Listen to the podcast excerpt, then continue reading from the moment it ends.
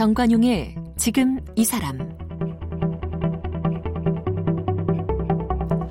여러분 안녕하십니까 정관용입니다. 코로나19 겪으면서 인공지능 시대가 본격화될 것 같습니다. 이 비대면 문화가 정착하다 보니까 곳곳에서 인공지능 기술이 필요해졌기 때문인데요. 실제로 이번에 공공방역 도우미 역할도 하고 자가격리 대상자들 모니터링하는 게 인공지능의 힘이 컸다고 하네요. 앞으로는 더 다양한 분야에서 인공지능이 되고 활용될 것으로 보이는데 인공지능 시대를 맞아서 바로 지난달에 인공지능에 대한 글로벌 파트너십 협의체가 출범했다고 합니다. 우리나라를 비롯한 15개 나라가 참여한 협의체라는데요. 이 협의체 출범에 참여한 카이스트 전산학과 오혜연 교수 모시고 인공지능에 대한 이야기 나눠보겠습니다.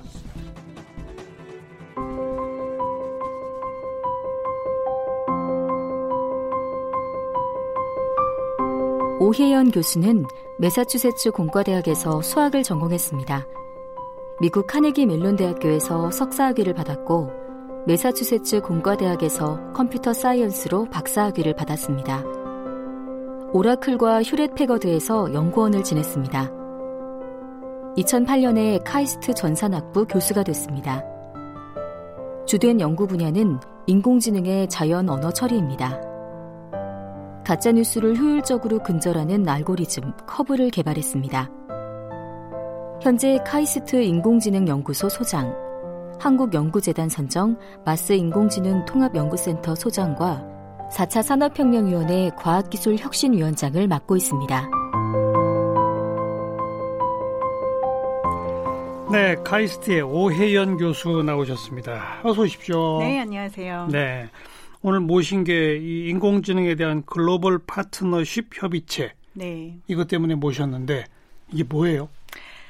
어, 15개국 말씀하신 것처럼 우리나라를 포함해서 캐나다, 프랑스, 미국, 일본 등 15개국이 이번에 이제 인공지능의 개발과 연구 그리고 사회에 쓰이는 것에 대해서 우리가 좀 논의를 해서 음. 어, 인류와 사회에 좀 책임성 있는 인공지능을 만들자라는 주제로 이제 전문가들이 모여서 논의를 하고 또 협의를 하자라는 음.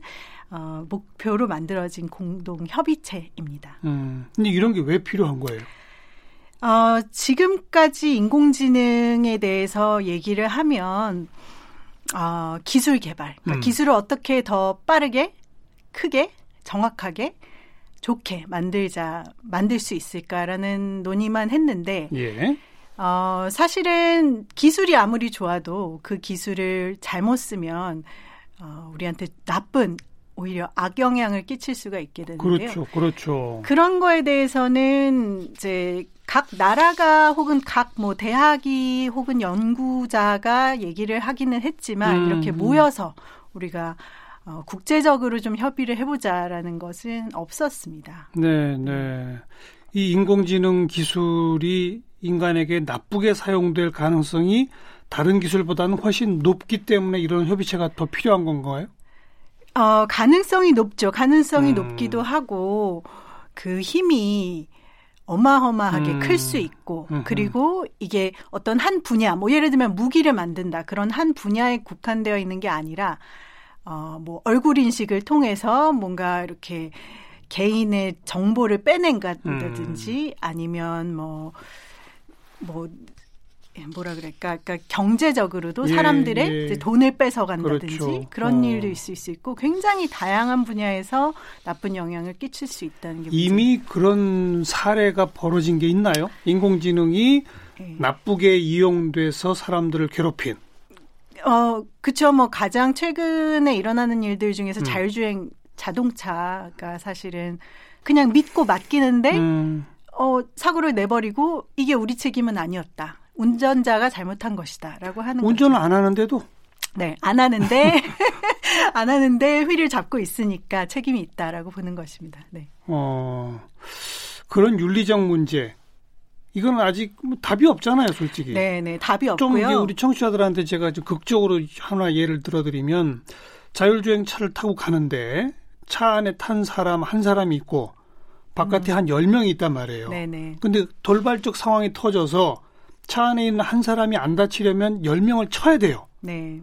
그때 10명을 치도록 설계하는 게 옳아요? 아니면 10명을 피해서 대신에 차 안에 있는 사람 혼자가 다치도록 하는 게 옳아요?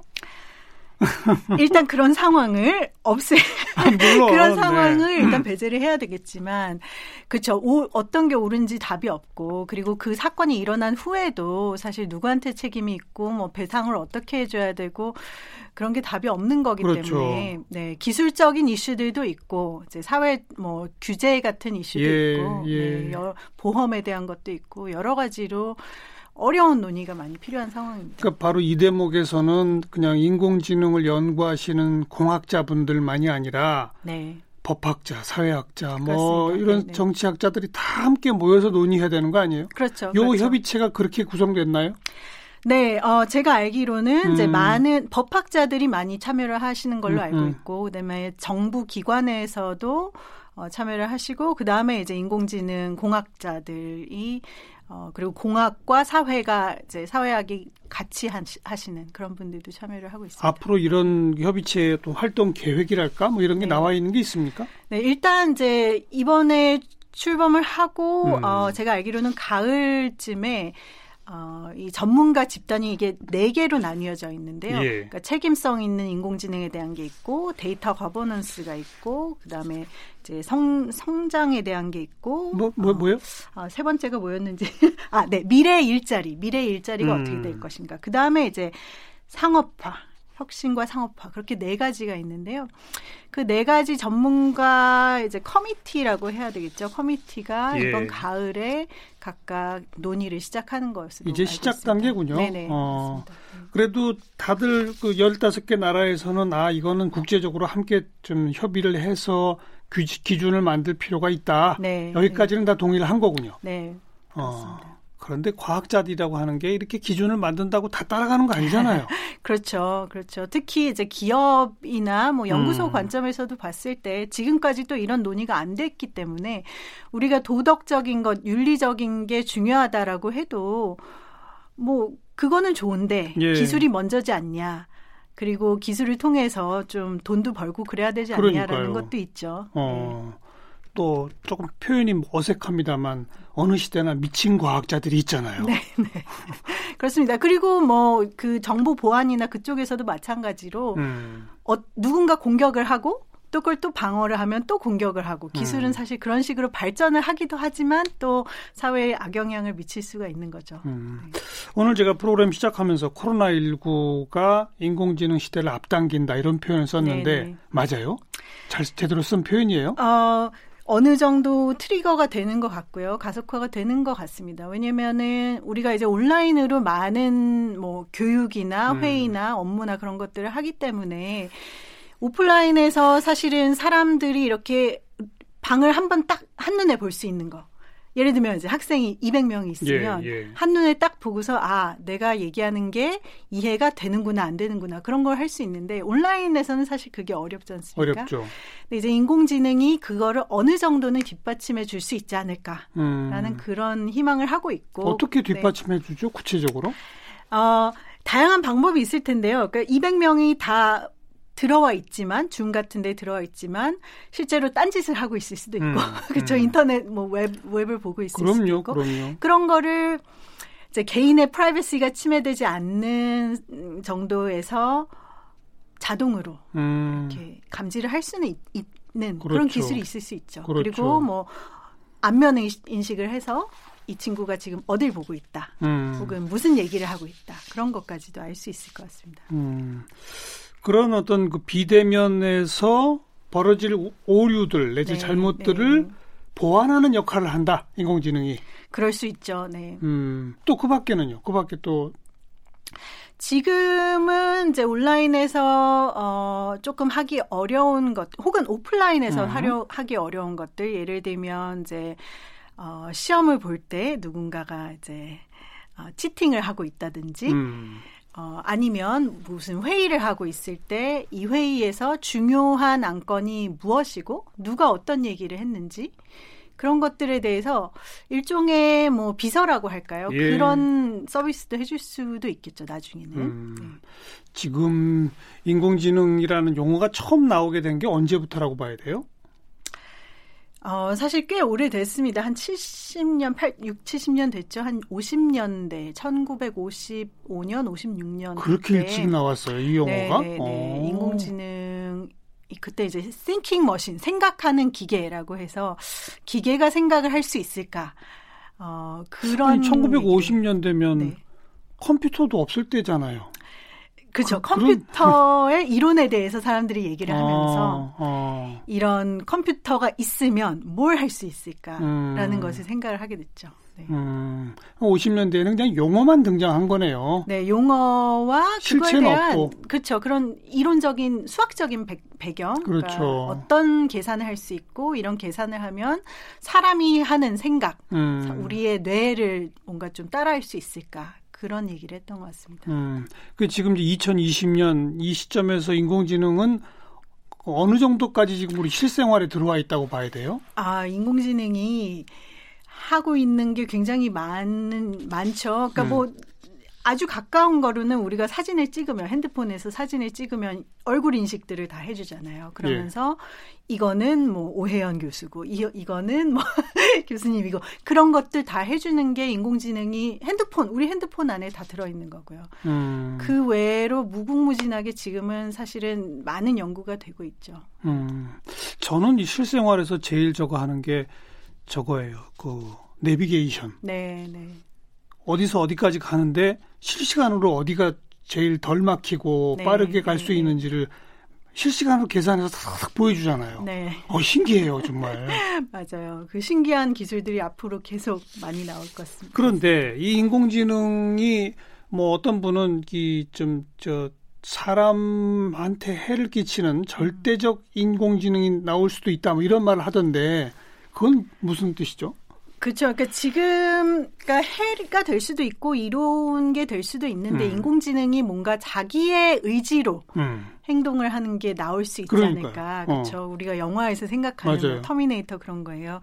그렇게 되면 뭐 사람을 집단 인류를 그냥 집단으로 공격을 할 수도 있고 음. 그럴 수도 있겠죠. 지금까지는 사실 의지라는 게 인공지능에는 없죠. 그러니까 사람이 뭐 알파고 같은 경우에 너는 가서 바둑을 둬라. 음. 그러면은 얘는 이제 바둑을 두는 건데 어, 나는 바둑이 두기 싫고 뭔가 뭐 장기를 두고 싶어. 그러면서 다른 거를 할 수도 있고 그런 인공지능이 더 발달하면 정말 사람처럼 어, 자기가 원하는 것을 할 수가 있게도 될 수 있다라는 것입니다. 뭐 장차 어떤 미래가 닥칠지 뭐 점치기 참 어려운 건데 네, 네. 표현하신 것처럼 인공지능이 스스로 의지를 갖고 자기 자식 같은 인공지능을 스스로 만들어낸다면 네. 인간이 만드는 게 아니고 그럼 정말 끔찍한 거 아닙니까? 그렇죠. 복제를 음. 하기 시작하면 끔찍한 건데 그러, 그래서 어 인공지능 뭐 로봇이 됐든 뭐 뭐가 됐든 예. 사람이 항상 제어를 할 수 있어야 된다라는 게 사실은 지금 우리가 논의하고 있는 협의체가 시작된 그 몬트리올 그런 게 있어요. 몬트리올에서 시작된 2017년에 음. 책임성 있는 인공지능을 만들자. 그래서 그렇게 하려면 뭐 한 10가지의 프린서플을 지켜야 된다라는 게 있는데 그 중에 예. 하나가 이 사람의 자율성. 그러니까 인간은 항상 자율성을 가지고 있어야 되고 인공지능은 그러면 안 된다. 음, 음. 그렇죠. 어떻게 보면 인류의 인간의 지배를 받아야 된다라는 그런 얘기가 있는 거죠. 음. 바로 그 인간의 지배를 받는 인공지능으로 기술 개발을 멈추자. 네. 이런 데는 전 세계적 그 공감대가 좀 있는 거죠. 음. 있어야 된다고 생각을 합니다. 물론 아까 말씀하신 것처럼 당연히 그렇게 생각하지 않고 반대로 생각하는 사람이 있겠죠. 예, 예. 네. 우리 교수님은 인공지능의 자연 언어 처리 이게 네, 주된 연구 네. 분야라고요? 어떤 분야입니까 이게? 우리가 이제 지금 하는 어. 대화, 대화를 인공지능이 할 수 있을까? 음. 어, 여기에 이제 세 번째 로봇이 딱 들어와서 음흠. 우리 얘기하는 거를 듣고서 자기도 참여를 하고 있을 할수 있을까? 음. 그런 것도 되고요. 기계 번역 같은 것도 이 자연어 처리에 들어가는 거고요. 그러니까 우리가 음. 지금 얘기하는 거를 바로바로 바로 뭐 영어로, 중, 음. 중국어로 번역을 해주는 그런 것도 있고 이제 질의응답이라 그래서 어, 우리가 뭐 수능 같은 데서 보는 예, 예. 지문을 읽고 답을 하는 그런 음. 것도 자연 언어 처리에 포함이 됩니다. 음, 지금 그 인공지능의 번역 기능은 어느 정도 수준까지 와 있어요? 어, 번역 기능 같은 경우에는 음, 어느 정도 잘 되는데 번역 기능은 사람만큼 하지는 못하고요. 왜냐하면 이게 문학을 번역한다. 사람만큼 인공지능이 하면 안, 안 되는 거 아니에요? 그렇기는 한데 아까 말씀드린 이제 수능에서 지문을 읽고 답하는 그런 거는 사실은 사람보다 더 잘하는 수준에 음. 와 있습니다. 왜냐하면은 딱 지문이 주어져 맞아요, 있고, 맞아요. 네 거기서 답을 찾아내는 거. 데이터를 무한 또 공부를 할 수 있으니까 그렇죠, 인공지능은. 그렇죠. 네. 그래서 신문 기자 역할에서 기사를 대신 쓰고, 네. 심지어는 그림을 대신 그리고 네, 네. 이런 거는 인공지능이 더 잘한다면서요? 어 이제 어떤 딱 내용이 정해져 있는. 신문 기사에 음. 데이터를 딱 주면 뭐 오늘 야구 경기는 이랬다라든지 주식은 이랬다라는 음. 것은 굉장히 잘 쓸 수 있죠. 그렇죠. 네. 그림도 더 잘 그린다고 그림도 어, 더 잘이라기보다 뭐 이런 그림이 있는데 이거를 방고흡 고흐풍으로 그려라. 예, 예. 라면 할 수 있고. 음, 네. 음. 그런데 문학 작품의 번역 같은 네. 그거는 이제 예술적 창조력이라고 할까? 네, 네, 맞습니다. 요 대목까지는 지금 못 가 있는 거죠. 네, 맞습니다. 그러니까 창조하는 게 굉장히 어렵고 그거는 어, 글을 쓴다고 했을 때도 아까 음. 말씀드린 뭐 야구 기사를 쓴다라는 것은 딱 어느 정해진 틀이 있기 때문에 할 수 있지만 뭐 논리를 만들고 논리로 사람을 설득시키고 그런 거는 못하죠. 음, 그것도 아마 장차는 할 수 있을지도 몰라요. 언젠가는 할 수 있게 되지 않을까. 그리고 우리 교수님이 가짜 뉴스를 효율적으로 근절하는 알고리즘 커브라는 걸 네, 개발하셨다고요? 네. 이건 어떻게 하는 겁니까? 이거 진짜 꼭 필요한 건데. 네, 그렇죠. 이게 뭐 그렇게 지금 쓸 완전히 쓸 수 있는 그런 것까지는 어, 기술이 개발되지는 않았는데 어. 사람들이 이제 뉴스를 보면 제가 뉴스를 보고 이거를 제 팔로워들한테 뿌리면 그 팔로워들이 보고서 아, 천명이 봤는데 그 중에 한 백명은 아, 이건 뭔가 좀 이상해요.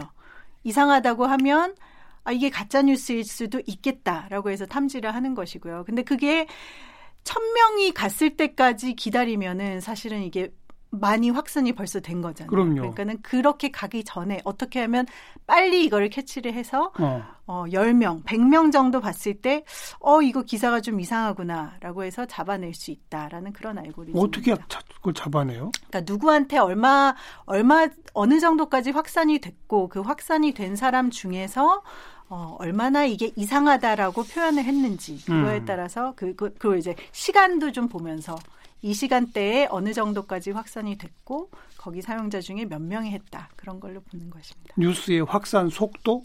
그렇죠. 속도와 네, 그거를 이미 본 사람의 숫자와 거기에서 이게 이상하다라고 했던 사람들의 비율 그런 것들을 수학적으로 모델링을 해서 지금 이거는 좀 이상하다. 어, 그런 수학적으로 모델링한 알고리즘이라는 게 뭐예요? 알고리즘? 아, 알고리즘은 이게 이런 어, 이런 상황이 되면 이런 행동을 취해라라는 게 알고리즘이고요. 그러니까 음. 이 경우에는 이 뉴스가 어느 정도 뭐 어떤 스코어를 딱 줘서 5점 정도 됐으면은 이게 가짜인지 아닌지 한번 확인을 해봐라. 그런 식으로 어, instruction을 주는 거죠. 말하자면. 이 알고리즘을 응용해서 실제로 적용한 그런 사례가 있어요? 아, 지금까지 이게 적용되는 단계는 아니고요. 어. 왜냐하면 가짜 뉴스라는 것도 조금 조심스럽게 다뤄야 되는 면이 있습니다. 왜냐하면 가짜가 아닌데 가짜라고 하면 그러니까요. 예, 예. 지금은 이제 연구 단계라고 아, 보시면 되겠습니다. 그, 그 기초가 되는 이 논리적인 기반 거기까지 네. 만들으셨다 네, 네. 이런 거로군요. 음. 그 우리나라가 왜 저 알파고의 그 바둑 그 때문에 네. 4차 산업혁명 시대, 4차 산업혁명 이런 용어를 아마 전 세계에서 제일 많이 쓰는 나라라고 해요. 네, 네, 맞죠? 네. 그런데 인공지능에 대한 연구 수준은 우리나라가 지금 세계적 수준에 비춰보면 어때요? 아, 조금 모자라다고 볼 수 있겠죠. 그러니까 연구 수준이 모자라다기보다 예. 일단 양이 턱없이 부족합니다. 그래요? 얼마나 사람이 많은지 사실은 인력이 제일 크고요. 연구자의 숫자가 적어요? 네, 네 연구자의 숫자가 적고 어. 인공지능을 대학교에서 또 대학원에서 공부하는 사람 학생들의 숫자가 적고 어. 기업에서도 뭐 연구소의 숫자라든지 규모라든지 그런 것들이 뭐 이거는 물론 이제 미국, 중국, 일본 뭐 그런 독일 그런 나라에 비해서 많이 모자란 상태. 우리가 세계 경제 뭐 한 뭐 7, 8위 예를 들어서 네네. 그럼 네. 그 정도 수준까지는 되는 거예요? 그거에 안 되는 거예요? 음. 글쎄요. 그거는 조금 말 조금 모자란 것 같습니다. 왜 그럴까요? 어, 여러 가지 이유가 있겠죠. 뭐 한 가지 전 대학에 있으니까 음. 이제 카이스트는 안 그렇지만 사실은 한국에 많은 대학이 정원이 있지 않습니까? 그래서 음. 컴퓨터 분야, 뭐 인공지능 분야로 어, 공부할 수 있는 학생들이 어, 학생들이 원하는 것보다 대학에서 그를 충족을 못 시켜주는 거죠. 그쪽 정원을 늘리려면 네. 다른 학과의 정원을 좀 줄여야 되는데 또 그건 그쪽에서 저항을 하고 이런 거로 보면 그런 그렇게 네 그런 문제가 좀 있겠죠. 음, 가장 앞서 있는 나라는 어디라고 봐야 돼요? 역시 미국? 미국, 미국인 것 같습니다. 미국이랑 캐나다가 사실은 굉장히 많이 앞서 있죠. 어... 네. 그 나라의 규모에 비해서 캐나다. 그리고 중국은 뭐 워낙 이제 빠른 속도로 성장하고 있고요. 어느 정도 수준이에요? 그 제일 앞서 있는 나라들의 연구 수준은? 음, 예를 들면 저희가 이제 뭐 학회지라든지 그 연구자들이 모이는 곳에 가면 뭐 반은 미국이고 그 나머지에서 또 한 90%는 중국이고 그 다음에 이제 뭐, 뭐 유럽이나 이제 다른 나라들에서 어. 오는데 그렇게 봤을 때 한국은 아주 모자라다고 볼 수 있겠죠. 그래요. 규모가. 기업체 차원에서도 그렇게 투자가 안 되나요? 네, 그러니까 지금 물론 이제 투자를 열심히 하고 있는 음. 것 같습니다. 음, 그래도 그래도 경제 규모나 아니면 그러니까 우리나라 대기업들의 그 규모에 비해서 음. 인공지능의 투자가 좀 적지 않나 싶습니다. 아니 앞으로 미래 먹거리 산업은 여기서 나올 텐데 여기서 네. 나올 거라고들 네. 기업도 얘기하잖아요. 네. 네. 그런데 왜 네. 그렇게 그냥 아직까지 음. 좀 거기 어, 쫓아가고 있는 실정인 것 같아요. 그리고 소프트웨어라는 분야 자체도 이제 다른 나라에 비해서 조금 좀 늦게 시작한 어, 그런 면이 있고요. 산업적으로 보면 인공지능이 가장 큰 영향을 미칠 산업. 네. 당장 조만간에 네네. 네. 무엇부터 어떻게 시작될 거라고 보십니까? 뭐 이, 이건 이제 논란의 여지가 있지만 코로나 때문에 사실 의료 쪽에 많이 음. 영향을 주 지금도 주고 있고 네. 줄것 같고요. 뭐 새로운 의, 의약품의 개발이라든지 음. 아니면 뭐 의료 그 인포메이션 정보, 그러니까 그 환자에 대한 정보라든지 그런 쪽이 있겠고 금융 같은 경우에도 많이 제가 알기로는 금융? 금융에 인공지능이 사용이 되는 걸로 알고 있고요. 음. 네. 예를 들면 금융에 어떤 어떤 곳에 투자를 해야 된다. 뭐 그런 이제 어. 큰 관점에서 보면 그런 게 될 수도 있고 개인의 관점에서 보면은 이제 개인들에게 어드바이스를 주는 그런 금융 어드바이저, 뭐 로보 어드바이저 들어보셨을 것 같은데 음. 그런 것도 어, 많은 경우에 AI 알고리즘이 들어가 있습니다. 네, 그렇죠, 그렇죠. 어, 가지고 있는 자산을 어디에 어떻게 투자하는 네, 게 가장 네. 효과적이고 적절할지 그렇죠, 그렇죠. 이런 거는 그 동안에 쌓여져 있는 빅데이터 데이터만 네. 분석하면 네. 답이 나오는 거니까 네, 네, 그런 건 인간보다 훨씬 인공지능이 잘할 거다 이거 아니겠어요? 네, 그럴 수 있을 것 같아요. 의료 진단도 그런 거죠. 네, 네, 맞습니다. 그게 이제 지금까지는 사람이 하면 이게 만 명에 대해서 데이터를 분석해서 아, 이 사람들은 두 집단으로 나눌 수 있다. 예를 음, 들자면 음. 그렇게 했다면 지금은 의료 진단을 할 때 개인 하나하나 이 사람은 지금까지 이런 어, 질병이 있었으니까 이렇게 진단을 하고 이런 약을 투약을 해야 된다라는 예, 거죠. 예, 예. 또 재판 네, 법정에서 네. 하는 재판도 네. 인공지능이 더 잘할 분야로 제일 많이 꼽히더라고요. 네. 그렇 지만 이제 그거는 아까 또 다시 책임성 있는 인공지능으로 책임성, 돌아오자면, 음. 네, 그러니까 미국에서 사실은 재판에 쓰이는 이제 컴파스라는 알고리즘이 있는데 최근에 굉장히 논란이 많이 되고 있어요. 그래요? 그러니까 어떤 특 특별한 인종이나 뭐 성별이나 뭐 나이에 따라서 어. 사실 편향된 결과를 주는 거죠. 그래서 형량을 원래 받아야 되는 것보다 더 많이 형량을 준다든지 뭐 흑인에 대해서는 그렇죠. 흑인에 대해서 왜 그런 결과가 나올까요? 아 그동안 역사적 데이터를 보면 네.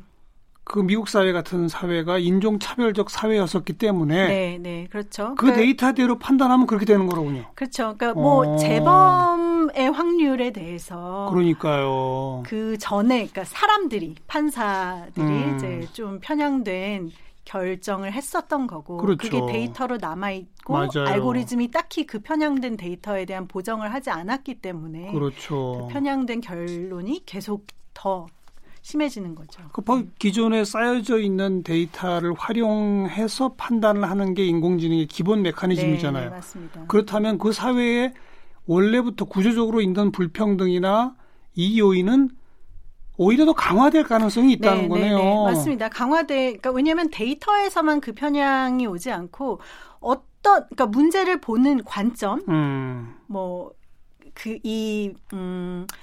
피고인에 대해서 그러니까요. 어떤 걸 뭐 인종을 봐야 되는지 네. 나이를 봐야 되는지 네. 그런 것도 사실은 그 알고리즘이 결정을 해야 되는 알고리즘 만든 사람이 결정을 해야 되는 거거든요. 음. 거기에서부터 편향이 시작되고 그다음에 그 결과를 해석하고 실제로 그걸로 이제 판결을 하는 거에도 사람의 편향성이 또 더 들어가고 그런 식으로 해서 네. 말씀하신 대로 더 문제가 커질 것 같습니다. 인공지능 시대에 결국 일자리는 많이 줄어들 것이다 이런 예측 많이 하는데 아, 그건 동의하세요? 음, 일 그렇죠. 일부 일자리는 줄어들겠죠. 줄어들 수 있는 여지가 많습니다. 그러니까 기계적으로 단순히 반복적으로 하는 그렇죠. 것. 네. 어. 네. 그 이런 저 같은 방송 진행자 자리는 그 오래 어, 가기 안 되죠, 안 되죠. 그거는 대체 불가능인가요? 대체 불가능합니다. 네. 학교 선생님이나 교수 이런 분들은 아마 굉장히 음. 위태로울 거예요, 그죠? 그렇죠. 교수는 특히 음. 어, 전문 지식을 가르치는 사람이다 보니까 사실 전문 지식은 한 명이 열명을 가르치는 거랑 한 명이 만 명을 가르치는 거랑 사실 지식은 거의 비슷하다고 볼 수 있는데 그렇죠. 학교 선생님은 아닌 것 같고요. 그러니까 선, 선생님 초중고 특히 어릴수록 인성 교육도 하고 인성 교육도 공동체 하고. 교육도 네네네. 하고 그래야 되는 그리고 건데 개인적인 이제 음. 피드, 백도 줘야 되고 다만 그렇죠. 지식만 전달하는 이런 네, 직업은 네, 네, 금방 네. 사라질 거다. 네. 네. 사교육 이런 거 좀 빨리 없어졌으면 좋겠어요. 아, 네, 이 덕분에. 네, 네 많은 부분은 어, 대체 가능할 것으로 보입니다.